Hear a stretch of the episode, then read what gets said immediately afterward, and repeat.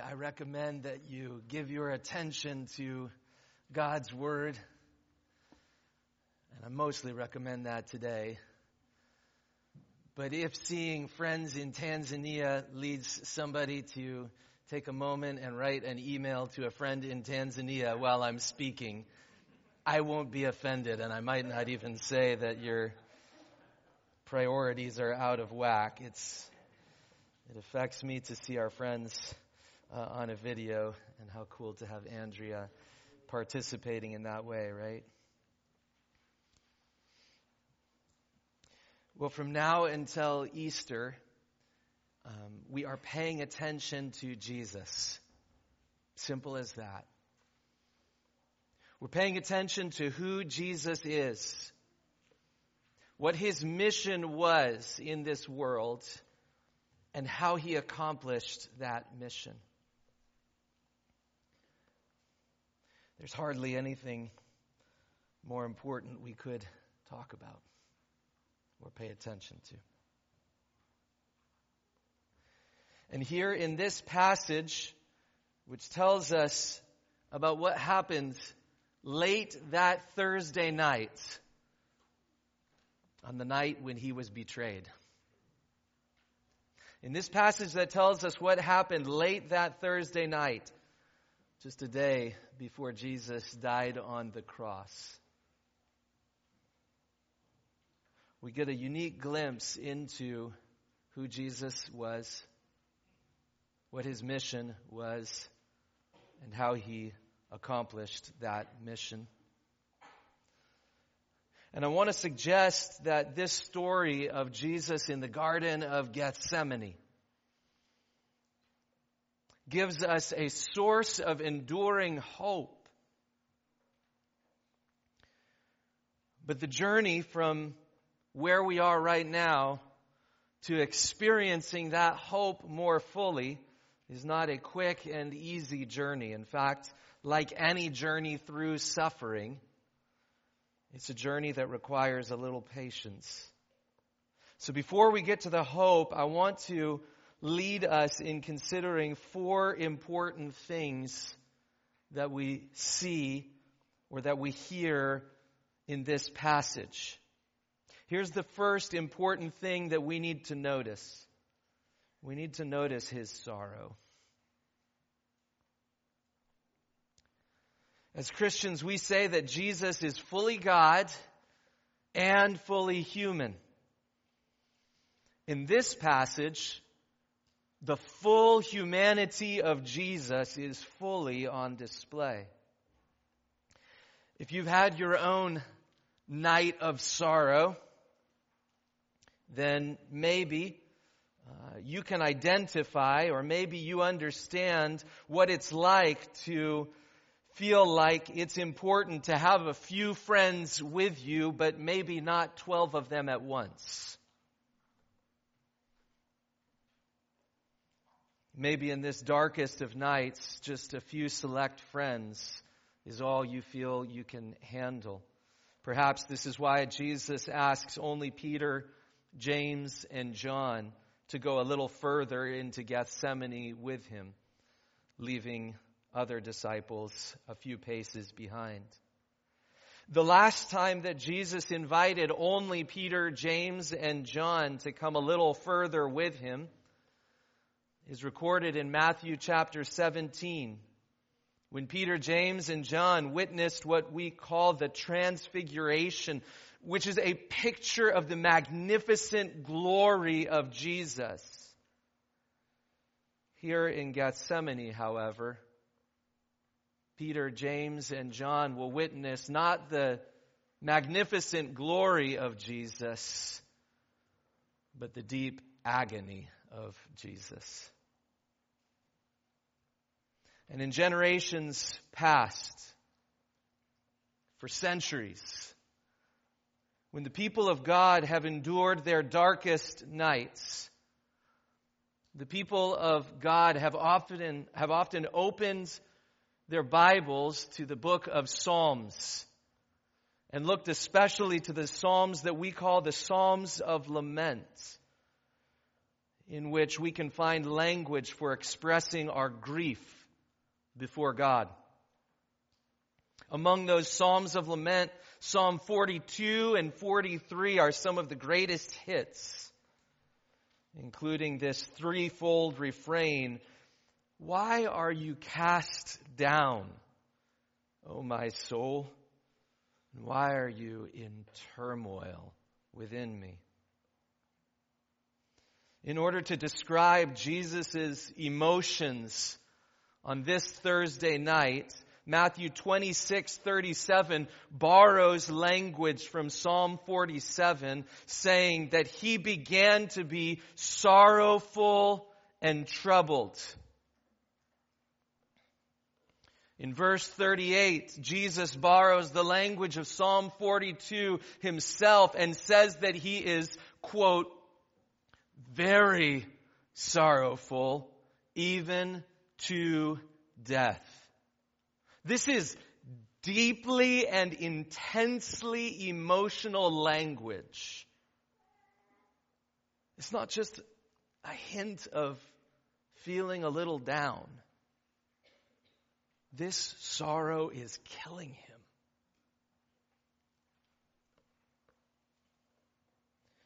Before we go further, I wonder if some of us feel surprised to read about the depth of Jesus' emotions.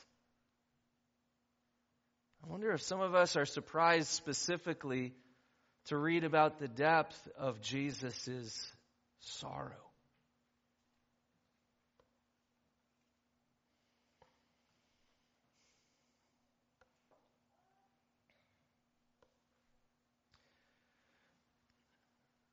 This world is full of horrific tragedies, suffering, injustice, evil. And these tragedies, this suffering, this injustice, this evil all around us raises important questions, doesn't it? Uh, just on Friday, I was in my class teaching at Aurora University and one of the students, as we were discussing some important ideas, raised this problem, if you will, about suffering, injustice, evil, in a world that some people, like me, describe as being created by a loving God. I began by simply acknowledging that's a really insightful question. And it's a question that people like me who believe that the world was created by a loving God have wrestled with for thousands of years. In fact, in the past hundred years, as the amount of suffering and specifically as the amount of suffering brought on by humans has multiplied, many have found it more and more difficult to believe in the idea of a loving God. Uh, many of you know I spend a lot of time reading and thinking about someone named John Stott, who grew up in the early 20th century. He was about the age of my college students when World War II was coming to an end. He came of age in an era when the news every day had reports of horrific suffering, evil, death, tragedy, and injustice, and specifically evil, tragedy, death, suffering, and injustice brought about by humans.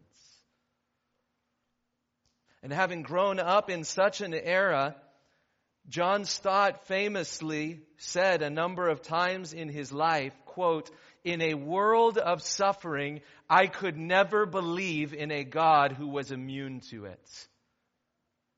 You understand the punch of what he's saying there, right? How can you talk about a God who is loving and all powerful and all wise when there is so much evil and tragedy and injustice in the world.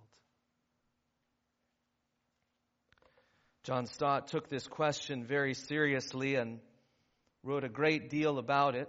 Not that he resolved all of the questions. In fact, he himself was quite clear that he hadn't resolved all of the questions, even by later in his life. He goes on in that same page that I was quoting from a moment ago, not only to say, in a world of suffering, I could never believe in a God who was immune to it. He goes on to say, there is today still a question mark against human suffering. In other words, suffering raises a lot of questions. But over that question mark, John Stott says, we as Christians boldly stamp another mark, namely the cross that symbolizes his suffering with us, among us, for us. Our world is genuinely full of suffering, sorrow, injustice, and evil. How can we believe in God? Perhaps only through meeting Him in the face of Jesus Christ, who Himself knows what it's like to say, My soul is very sorrowful, even to death. When we bring our questions about sorrow, suffering, injustice, and evil to Jesus, we may not find all of the answers before the sun goes down today. At least that's been my experience. But when we bring those questions to Jesus, we find a sympathetic high priest who is able to sympathize with us in our weaknesses because he himself suffered when tempted as Hebrews 2:18 says. First thing that we need to see in this passage is the sorrow of Jesus. The depths, the reality of his emotions. But as Christians, when we encounter deep emotions like sorrow, we have a number of questions we can ask. And those questions are not always, how do I get over it? How do I stop feeling sad? These are the questions maybe instinctively we want to ask in the middle of our sorrow. But you may notice in the psalm that I read a moment ago, the question isn't how do you get over your sorrow? The question to one's own soul that we're taught in a psalm of lament is why? Why am I downcast? There are other questions to ask and other things to pay attention to. In the case of Jesus in the Garden of Gethsemane, as we notice the depths of his sorrows and as we ask the question, why?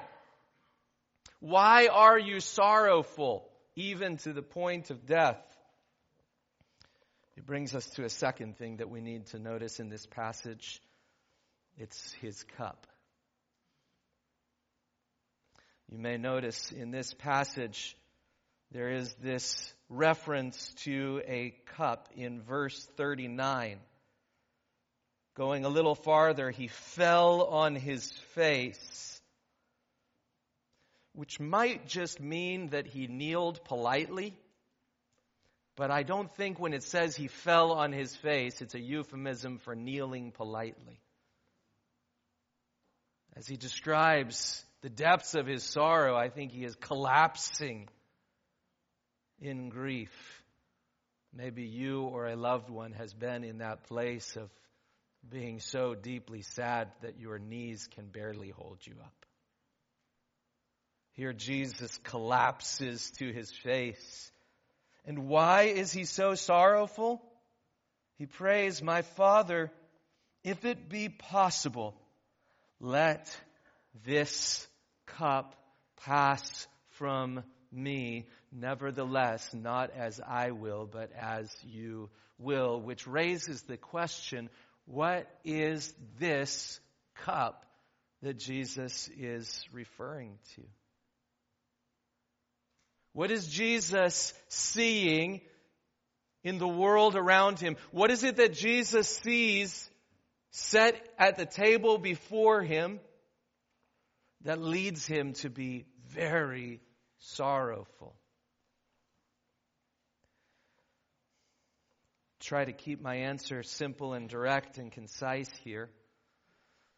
If we go back throughout the Hebrew Bible, we find many references to a cup of God's wrath.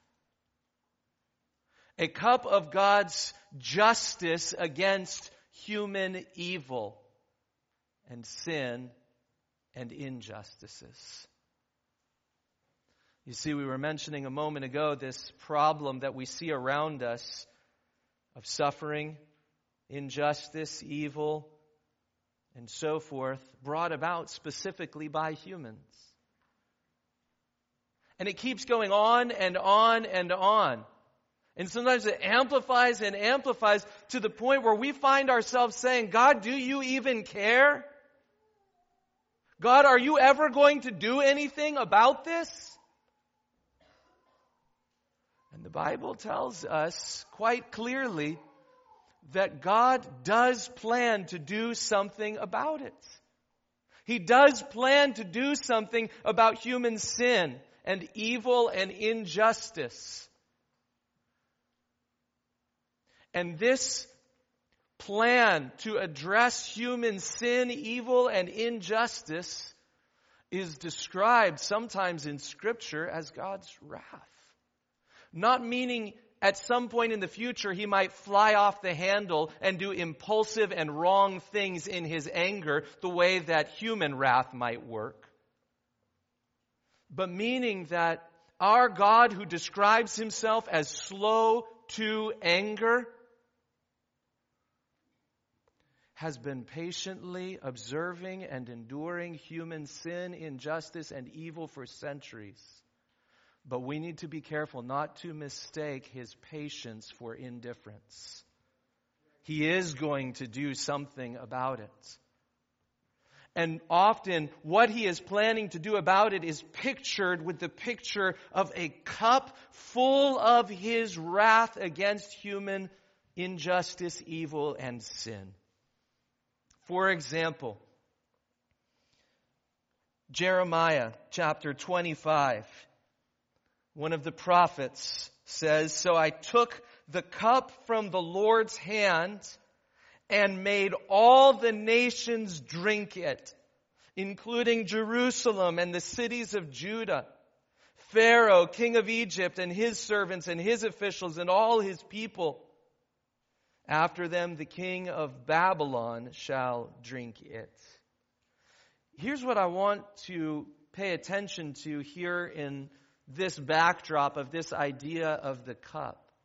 As Jesus feels sorrowful to the point of death, as he sees the cup of God's righteous wrath against human sin, evil, and injustice in front of him, why is he so deeply sorrowful to the point of death?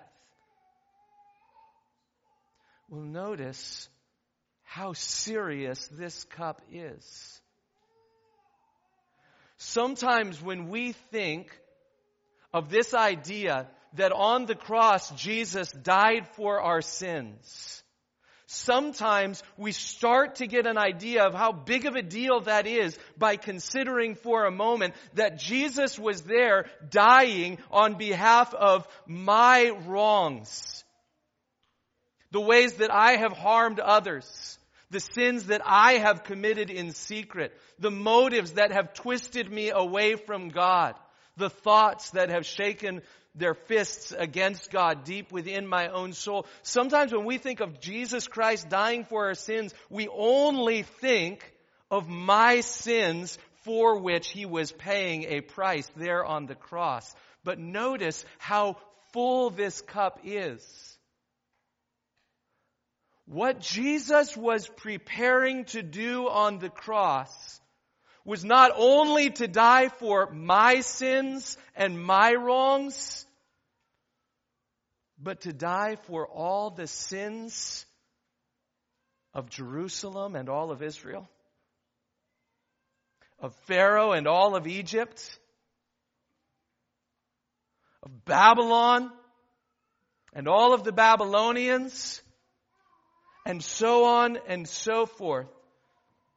Listen, as Jesus is there in the Garden of Gethsemane, considering the cup of God's judgment that sits ahead of him, it's not just God's judgment for my sin, it's God's judgment for our sins, and not only ours, as the New Testament would say, for the sins of the world.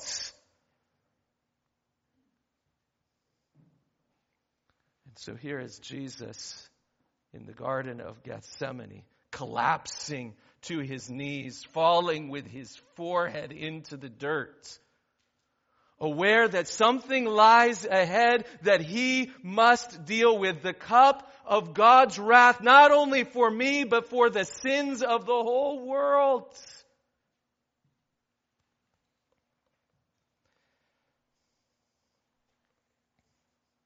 And how does Jesus respond?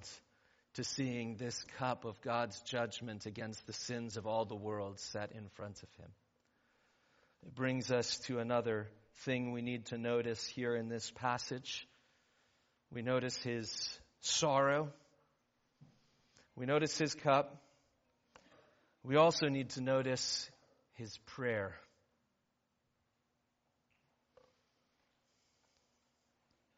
Sometimes when we think of Jesus praying, I think we have the wrong picture in our minds. And when I say picture, I might literally mean picture. When I was growing up, there was a painting that I sometimes saw of Jesus. Uh, one of those paintings depicting Jesus as having long, beautiful, curly hair, blonde. And in this painting that I often saw in my childhood, Jesus is depicted as praying with kind of a dark backdrop. So you get the idea. This is Jesus praying in a dark place. But how does Jesus, with his long blonde curly hair, pray in a dark place? Well, first of all, there is a beam of light just softly glowing over his face. And there is a peaceful expression on his lips. Edges almost curled up as if to say, I can't wait for what lies ahead. And the expression in his eyes is so peaceful as to make a Stoic proud. If this is our idea of what Jesus looked like when he was praying, the scriptures tell us we're wrong.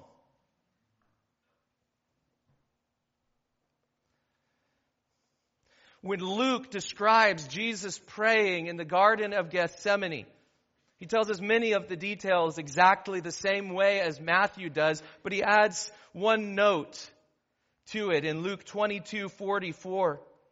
He says, in being in agony, Jesus prayed more earnestly and his sweat in the Garden of Gethsemane became like great drops of blood falling down to the ground. You understand, don't you, that what goes on in our souls can affect our bodies? Here is Jesus in the depths of sorrow, praying his heart out. And as he prays his heart out, his experience is not a warm waft of light and a gentle smile and peaceful eyes. His experience is sweat that comes out like drops of blood. This experience is so deeply distressing. The author of Hebrews in the New Testament describes the prayer life of Jesus like this. Now, I don't know if the author of Hebrews specifically had in mind what happened here in the Garden of Gethsemane that we're reading about today. In fact, as we read the book of Hebrews, it sounds like the book of Hebrews is describing the normal prayer life of Jesus or the prayer life of Jesus over time, not only here. But listen to this description. Hebrews chapter 5 verse 7. In the days of his flesh, Jesus offered up prayers and supplications, not with a peaceful, easy feeling, but with loud cries He offered up prayers with tears to him who was able to save him from death, and he was heard because of his reverence.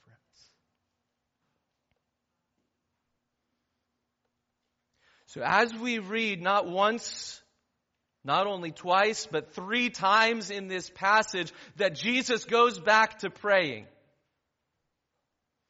let's not make the mistake of thinking this is Jesus just peacefully uttering nice words with not a care in the world. Instead, we need to hear Jesus crying out in anguish with tears on his face. Praying and praying and praying as it says in verse 42 My Father, if this cannot pass unless I drink it, your will be done.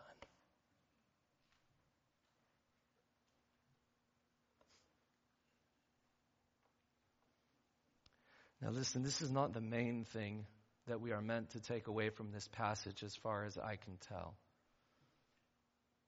But I think that there is something here of an example for us to learn from. The book of Matthew wants to tell us about Jesus and what he has done to, quote, save his people from their sins, borrowing that language from the word of the angel back in Matthew chapter 1. But the book of Matthew is also teaching us what it means to be a disciple and what it means to make disciples of Jesus.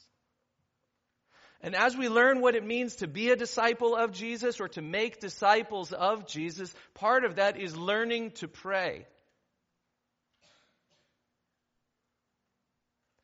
And part of what we learn as we listen in to Jesus' prayers in the Garden of Gethsemane is that we learn, we, we discover that we need to learn to pray not only when we've got a peaceful, easy feeling and a smile on our face and a grin in the corners of our eyes. We also, if we're disciples of this Jesus, we need to learn to draw near to God when all we've got are loud cries of anguish and tears dripping down our cheeks. And from our Lord Jesus in our days of deepest sorrow.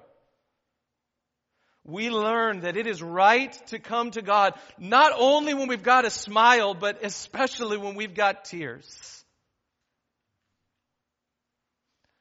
If your parents taught you that you need to stop crying before you pray, your parents taught you wrong.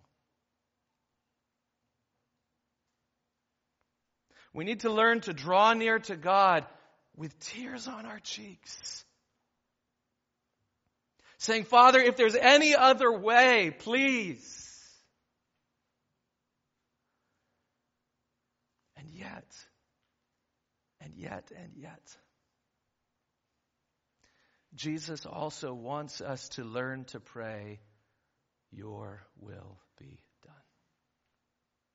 he does want to invite us to come and pray and pour out our hearts before God. There are times when Jesus teaching about prayer will say things like this, ask whatever you wish. So go for it. That's what Jesus tells us to do. But sometimes as we draw near to God with tears on our cheeks and with anguish in our souls, we pour out our hearts before God and we say, God, this is what I'm asking for. But Jesus also wants us to learn to pray, Your will be done. Do you know how I know that Jesus wants us to learn to pray, Your will be done? Because these are exactly the words that Jesus taught us to pray when the disciples came and said, Lord, would you teach us to pray? In fact, I don't know if you realized it or not, but we prayed these words earlier in our service together. Earlier in the book of Matthew, chapter 6, Jesus teaches us how to pray. He says, pray like this, Our Father in heaven.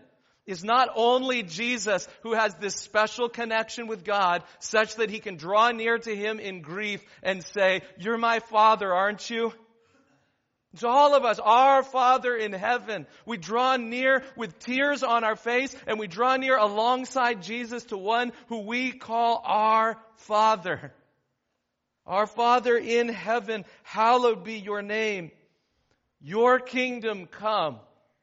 And here's how Jesus teaches us to pray, even on those days when there is anguish in our hearts and tears on our cheeks. And like our Lord Himself, we find ourselves collapsing to our knees and just crying out and saying, Father, if there's any other way, but not as I will. Your kingdom come. Your will be done.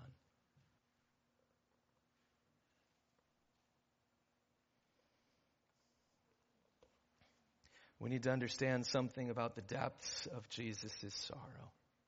We need to understand something about the seriousness of this cup. We need to understand something about his prayer. But perhaps more than anything else, I think what we're meant to see here is something about Jesus himself and his faithfulness.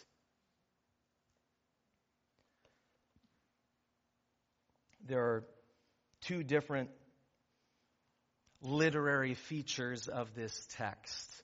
Some of you who are in high school English classes are mad at me for saying literary feature on the weekend. I apologize. But there are two literary features of this text that draw our attention to the faithfulness of Jesus. One of them is the simple repetition. You heard it as we heard Andrea reading. He prayed, and he prayed again. And Matthew, like in case we're having trouble counting to three, Matthew counts for us. And by the time we get down to, uh, then by the time we get down to verse 44, he says, Jesus went away and prayed for the third time. Are you getting the clue here? He prayed and he prayed and for the third time he prayed. And these aren't like two line prayers. When Jesus comes back one of the times, he says, Has it only been an hour and you've fallen asleep? He may have just spent three hours praying and praying and praying. Notice the faithfulness of Jesus in this repetition, this endurance, this perseverance. He doesn't just say a prayer once, he prays and he keeps on praying. But there's another literary feature here in this text, and it's a literary feature that we might call contrast. You see, there's something else going on in these verses in addition to Jesus' faithfulness. It's set in contrast with the disciples' sleepiness. He brings these disciples with him he asks them to pray.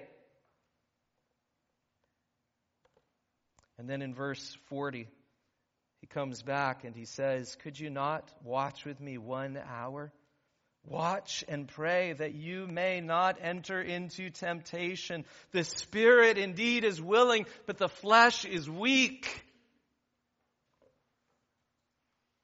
And again, and again, and again. As much as we see in this passage the faithfulness of Jesus, we see again and again and again the sleepiness of the disciples.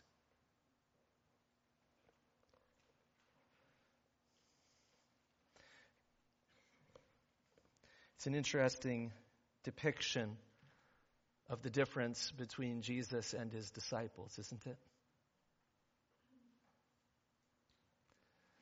These disciples who had followed Jesus now for years, who had heard all of his teachings, who had been a part of his healing ministries, who had gone out representing Jesus to others, and who were going to go and continue representing Jesus in the future. In this hour of sorrow, how faithful are these leaders? Not very reliable at all.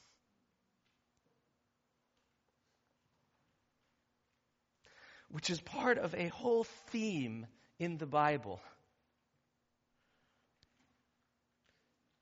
Going all the way back to Genesis chapter 3. God created one man named Adam and gave him a simple word of direction don't eat of the fruit of the tree, or you shall die. What does Adam do? Does he endure in what God has called him to do? No, he fails. And we fast forward in the storyline, and here is God's man carrying God's promise. Abraham receives the promises of God in Genesis chapter 12. And pretty much the very next thing we read about Abraham is how he failed spectacularly. And we go on and we find this anointed king over God's people, David with massive promises that he can barely fit into. And there are so many good things about David, but what else? There is, there are such massive failures in his life as well. And then come king after king, prophet after prophet, priest after priest. All of them beset with weaknesses and failures. Generation after generation. Those who hear God's word those who even speak on God's behalf, those who represent the Lord in this world, prove not to be faithful, but prove to be fickle. Perhaps this is an echo of something that you've felt in your own life as well. We sing it in one of our hymns. I'm prone to wander. Lord, I feel it. I'm, I'm prone to leave the God I love.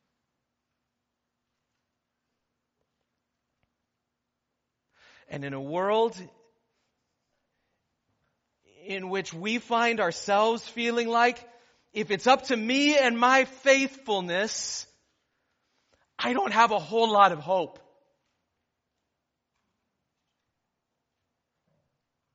I mean, we can make all the promises that we want to God. In fact, that's the backdrop of this very passage. If you were here last week, you heard it. The disciples are all one after another saying, Lord, you can rely on me. Peter, James, and John have recently spectacularly declared their reliability to Jesus. James and John, when they say, Oh, we're ready to sit at the right hand and the left hand of the Father. We're ready to drink the cup you drink. Peter, when he says, Oh no, Lord, I will never deny you. Peter, James, and John, these three who are brought deepest into the Garden of Gethsemane, have made their most spectacular promises. Lord, I'm gonna be faithful. But just like in our own experience, sometimes our loudest promises of faithfulness to God sometimes don't even last through the night. What hope do we have then? In a world where we can't trust ourselves to keep our promises to God? And in a world when so many leaders have failed us? Maybe leaders in churches you've been a part of or ministries. Look, like Peter and James and John, and like David and Abraham and Adam, generation after generation, Christians are not those who say, if it's based on me, then I've got plenty of hope. Just the opposite. Generation after generation, Christians are those who say, My hope is all in Jesus. I've not been faithful. I've not been as faithful as I intended, which isn't an excuse to go and throw our lives further and further into things that we hate. It's not an excuse. It's just being honest. Who among us has been faithful to the end? But thanks be to God, here in the Garden of Gethsemane, we discover that even though disciples of Jesus are not faithful to the end, even though disciples of Jesus are not trustworthy, even though our own record of faithfulness would not be enough to give us hope, thanks be to God, there is one. There is only one, but thanks be to God, there is one who was faithful to the very end. He walked with the Lord all the way into the very depths of sorrow. He was tested to the very limits while be, while suffering. And unlike us, he is without sin. He remained faithful to the very end. The book of Romans tells us this good news about Jesus, contrasting Jesus, the faithfulness of Jesus and the failures of Adam, saying, For as by one man's disobedience the many were made sinners, so by one man's obedience the many will be made righteous. And here in this passage, as we see Jesus suffering to the very depths of sorrow, as we see Jesus preparing to take the cup of God's wrath for all the nations of the world. And here in this passage, as we hear Jesus praying, if there's any other way, but your will be done. What we see over and over and over again demonstrated in front of us is this great contrast between disciples who are unfaithful more often than we'd care to admit and Jesus who is more faithful than we'd ever even imagined.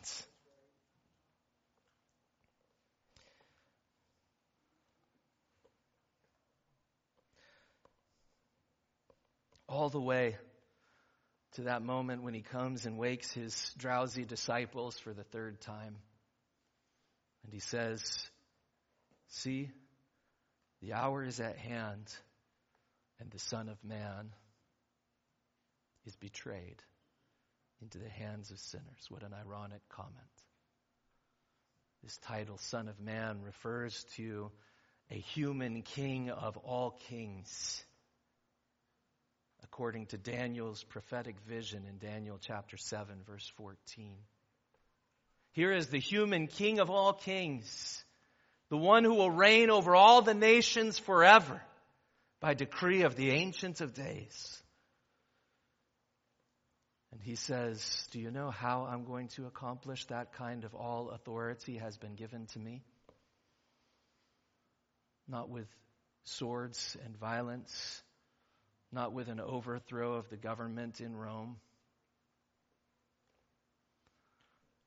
I'm going to accomplish that kind of salvation for the whole world through my own sorrows. Through drinking that cup myself on the behalf of many. Through persevering by prayer all the way through the deepest and darkest of sorrows to the very bitter end. What will we conclude?